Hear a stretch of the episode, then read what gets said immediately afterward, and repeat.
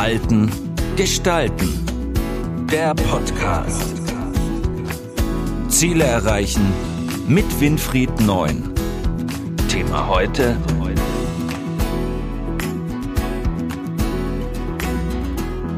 Ohne Verzicht kein Stopp für den Klimawandel. Der Klimawandel ist nachweislich da. Er war schon länger da. So die These von Herrn Neun. Wie kommen Sie zu dieser Aussage? Ja, wir reden alle sehr stark zu Recht, zu Recht über den Klimawandel. Es werden ständig neue Programme aufgesetzt, angefangen vom Green Deal oder aber in Davos im Wirtschaftsgipfel wird heftig über das Thema der Klimaveränderung und der notwendigen Maßnahmen diskutiert. Und da ist es nicht einmal etwas Neues. Und das ist das, was so traurig macht. Das Thema Klima und Klimawandel war schon in den 80er Jahren bei Heumer von Dietfurt in seinem Buch Lass uns ein Apfelbäumchen pflanzen, beschrieb er schon 1973, wie wichtig es ist, dass wir die Wälder aufforsten, dass wir die CO2-Ausstoß reduzieren und dann letztendlich wirklich etwas tun, dass unsere Klima äh, gerettet wird. Was sich natürlich die Frage stellt, ist, warum ist das eigentlich so, dass wir mit so schwierigen oder auch so anspruchsvollen Themen wie Klimawandel oder Atomwaffenreduktion oder Kalter Krieg oder all diese schönen Dinge uns so schwer tun. Woran liegt das eigentlich? Und hierfür gibt es natürlich eine Vielzahl von Erklärungen, aber der Grund für all diese Dinge ist immer einer und das ist, bei all diesen Dingen brauchen wir Menschen eine Verhaltensänderung. Und das Verändern von Verhalten ist für extrem viele Menschen, fast für 99 Prozent aller auf dieser Erde wohnenden Menschen, ein echtes Problem. Und jeder kennt das, wenn er seine alten Gewohnheiten, die Latsch nicht mehr einfach in die Ecke zu schmeißen oder die dreckige Wäsche einfach auf dem Boden liegen zu lassen, ändern soll oder aber durch einen Umzug gezwungen wird, sich neu zu organisieren, all das tut uns so weh und all das macht es uns so schwer und es fühlt sich an wie eine grausame, düstere Zeit, wenn unsere Gewohnheiten, unser Verhalten wir anpassen müssen. Warum ist das so? Nun, Verhaltensänderungen sind immer gleich verbunden mit Risiko, Gefahr und Unsicherheit. Und wer geht schon gerne Risiken ein? Wer geht schon Gefahren ein? Und die Evolutionspsychologie zeigt uns, dass gerade das Thema Veränderung und damit auch Bewegung, was ja früher durch die Jäger und Sammler notwendig war, immer ein exorbitant hohes Risiko, Sterberisiko hatte für die Bewohner beziehungsweise für die Kohorte, die dann quasi von einem Land zum nächsten gezogen ist. Und das ist in uns verankert. Veränderungen sind immer gefährlich, haben immer ein Potenzial an extremer Unsicherheit und daher lehnen wir sie grundweg erst einmal ab und wehren uns auch dagegen. Wir gehen immer den bequemeren Weg, wir gehen immer den einfacheren Weg, weil wir damit glauben, dass wir damit leichter, weniger Risiko und es einfacher haben.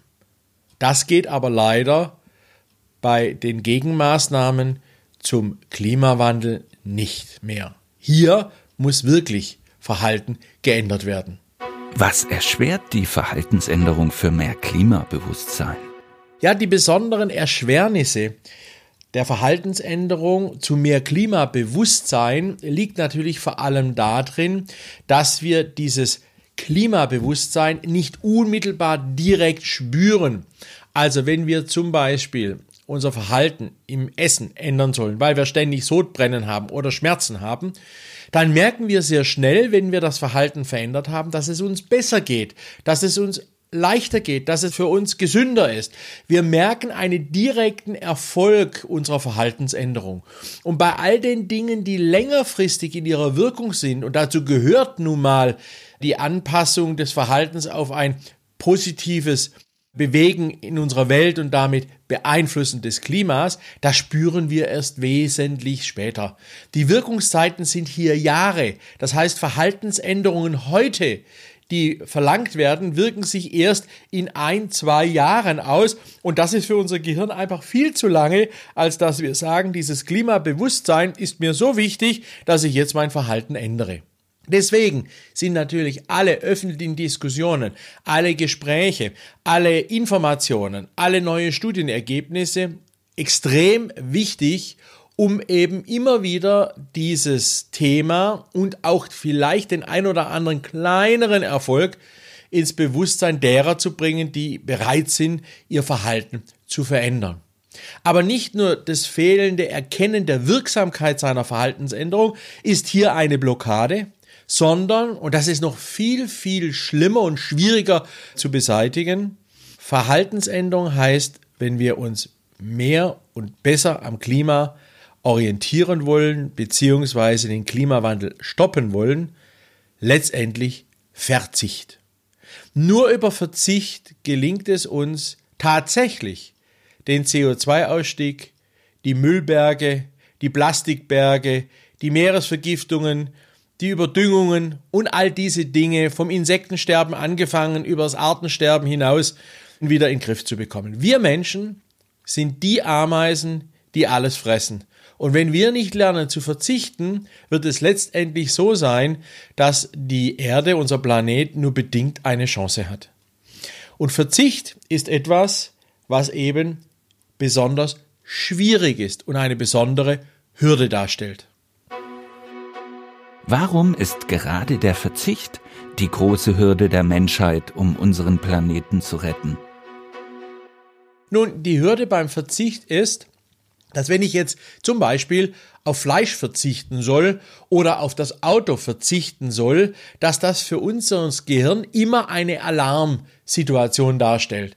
Verzicht greift wesentlich stärker in unser neuronales Netzwerk ein als zum Beispiel Erfolge, weil wir über die Evolution hinweg gelernt haben, dass Verluste immer große Risiken in sich tragen. Das heißt, beim Verlust eines geschossenen oder erlegten Wildes durch Diebe ist wesentlich einprägsamer als der Zuwachs, Lebensmittelzuwachs von getöteten Tieren.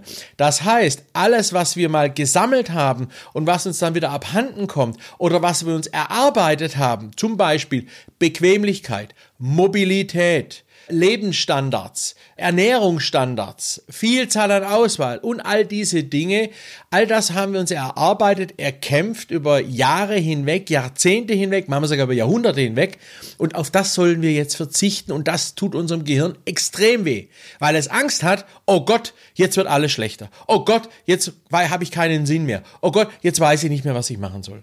Und darum ist Verzicht ein zentrales Element bei Veränderungen, aber eben halt auch einer der zentralen Hürden, die es gilt zu meistern, wenn wir tatsächlich hingehen wollen und unseren CO2-Ausstoß als nur ein Beispiel in den Griff zu bekommen. Und dazu müssen wir jetzt einfach lernen, mit Verzicht anders umzugehen und mit Verzicht anders zu leben. Das heißt, es muss grundsätzlich über das Thema Werte einer Gesellschaft und Werte in der Wirtschaft diskutiert werden. Viele bisherige Wirtschaftsmodelle haben ausgedient. Am besten Beispiel sieht man das am klassischen Kapitalismus. Zurzeit nur noch Negativzinsen, aber der Kapitalismus lebt von positiven Zinsen. Jemand hat eine Idee, will was umsetzen, der andere hat Geld, also gibt er ihm sein Geld, dass der andere seine Idee umsetzen kann. Da dafür kann aber der, der das Geld hatte, nichts anderes machen. Ergo bekommt er hierfür eine Entschädigung und das nennt man Zins. Also der Zins entschädigt den Geldgeber dafür, dass er das Kapital nicht mehr zur Verfügung hat und andere Dinge damit realisieren kann. Wenn jetzt aber ich keine Zinsen mehr bekomme dafür, wenn ich also es sich nicht mehr lohnt, dies Geld zu vergeben, sondern man froh sein muss, dass man sein Geld wieder zu 100 Prozent, was man ausgeliehen hat, zurückbekommt, wird der Kapitalismus ab absurdum geführt. Denn der Zins ist quasi das, das Zeichen des Kapitalismus. Und genau so ist es mit jeder Art von Verzicht. Wenn ich auf etwas verzichten muss, wird jede Art von Wachstum, Anstrengung, Ehrgeiz letztendlich nicht besonders sinnvoll. Wenn ich mich im Sport anstrenge als Fußballmannschaft und ich will Tore schießen und käme absurderweise auf die Idee, okay, ich habe jetzt zwei Tore geschossen, aber ich verzichte auf ein Tor zugunsten der gegnerischen Mannschaft, dann wird keiner mehr sich anstrengen, irgendein Tor schießen zu wollen. Also Verzicht ist etwas, was ganz, ganz tief in unser Bewusstsein, auch in unsere Soziologie und unsere Evolution eingreift und bedarf daher ganz, ganz besonderer Methoden, um überhaupt über einen längeren Zeitraum hinweg die Sache in den Griff zu kriegen. Wer glaubt, dass es über radikale Lösungen geht, der versteht leider unsere Psyche nicht und der versteht auch nicht, wie Verhaltensänderungen bei Menschen eingeleitet und umgesetzt werden können. Welche Tipps geben Sie, um Verzicht als Erfolg zu verbuchen? Na, Tipps habe ich hierfür, dass Verzicht als Erfolg gesehen wird. Erstens, wir müssen lernen, dass Verzicht nichts Negatives ist. Wie kann ich das? Ich kann es dahingehend, dass ich sage, wenn ich auf etwas verzichte, überlege ich mir ständig, was für einen positiven Effekt ich daraus erhalte. Also wenn ich zum Beispiel weniger Fleisch esse, habe ich den positiven Effekt weniger CO2, aber den direkt unmittelbar spürbaren Effekt besserer Blutwerte, einer gesünderen Ernährung. Wenn ich weniger Auto fahre und die kleinen Strecken in meinem Ort oder in meiner Stadt mit dem Fahrrad realisiere, dann habe ich weniger CO2 ausgestoßen, habe aber dafür dann mehr Sport getrieben. Also wie ihr seht, ist es immer wichtig, dieses abstrakte Ziel CO2 immer mit einem persönlichen Ziel und einem persönlichen Effekt zu verbinden. Also CO2-Reduktion als Effekt ist für uns nicht gut greifbar, aber bessere Gesundheit, mehr Bewegung, mehr Spaß, mehr soziale Engagement, mehr soziale Unterstützung, mehr soziale Anerkennung sind direkt unmittelbare Effekte, die uns dann motivieren, unser Verhalten zu verändern. Also es gilt nun darin, darüber nachzudenken, wie man diese allgemeinen Ziele des Klimabewusstseins in persönliche Ziele und Effekte ummünzen kann. Und das ist die Aufgabe von jedem Einzelnen. Der zweite Tipp ist, sich intensiv mit dem Thema Klimawandel zu beschäftigen. Leider gibt es immer noch genügend Leute, die immer noch nicht daran glauben, dass der Klimawandel wirklich da ist und dies versuchen schön zu reden. Es ist eine reine Fluchtangriffsreflex, der hier agiert, wenn Donald Trump darüber spricht, dass es den Klimawandel nicht gibt, dann sorry, es tut mir wirklich leid, aber dann hat dieser Mensch den Schuss nicht gehört, beziehungsweise äh, er macht sich seine eigene Welt und hat von dem, was auch psychologisch dort in den Köpfen der Menschen abgehen müsste, um eben ein anderes Bewusstsein zu bekommen, keine Ahnung. Das heißt, wichtig ist es, dass wir ganz intensiv, ständig über das Thema Klimawandel reden. Aber, und jetzt kommt es, es ist entscheidend, dass wir dies in einem positiven Kontext tun.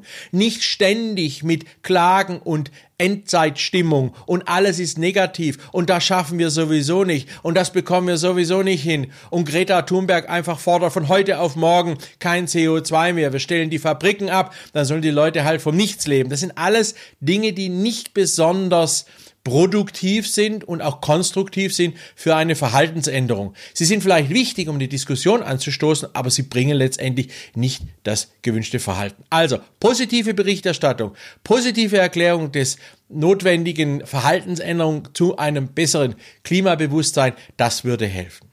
Und der dritte Tipp ist, den jeder Einzelne machen kann, Geht mal durch eure Wohnung, geht mal durch euer tagtägliches oder wöchentliches Leben und überlegt einfach, wo ihr mit kleinen Schritten ein Stück Klimawandel unterstützen könnt. Denn jeder kleinste Beitrag ist nicht nur ein Beitrag für den CO2 oder aber den Müllbergabbau oder aber den Plastikabbau, also Plastikmüllabbau, sondern ist auch ein Beitrag für sich selbst, denn im Einklang mit der Natur zu leben macht einfach Spaß. Es ist einfach geil, mit der Natur im Einklang zu sein und das Gefühl zu haben, man tut etwas dafür, dass die Artenvielfalt erhalten wird und die Welt um uns herum einfach ein Stück schöner und positiver bleibt.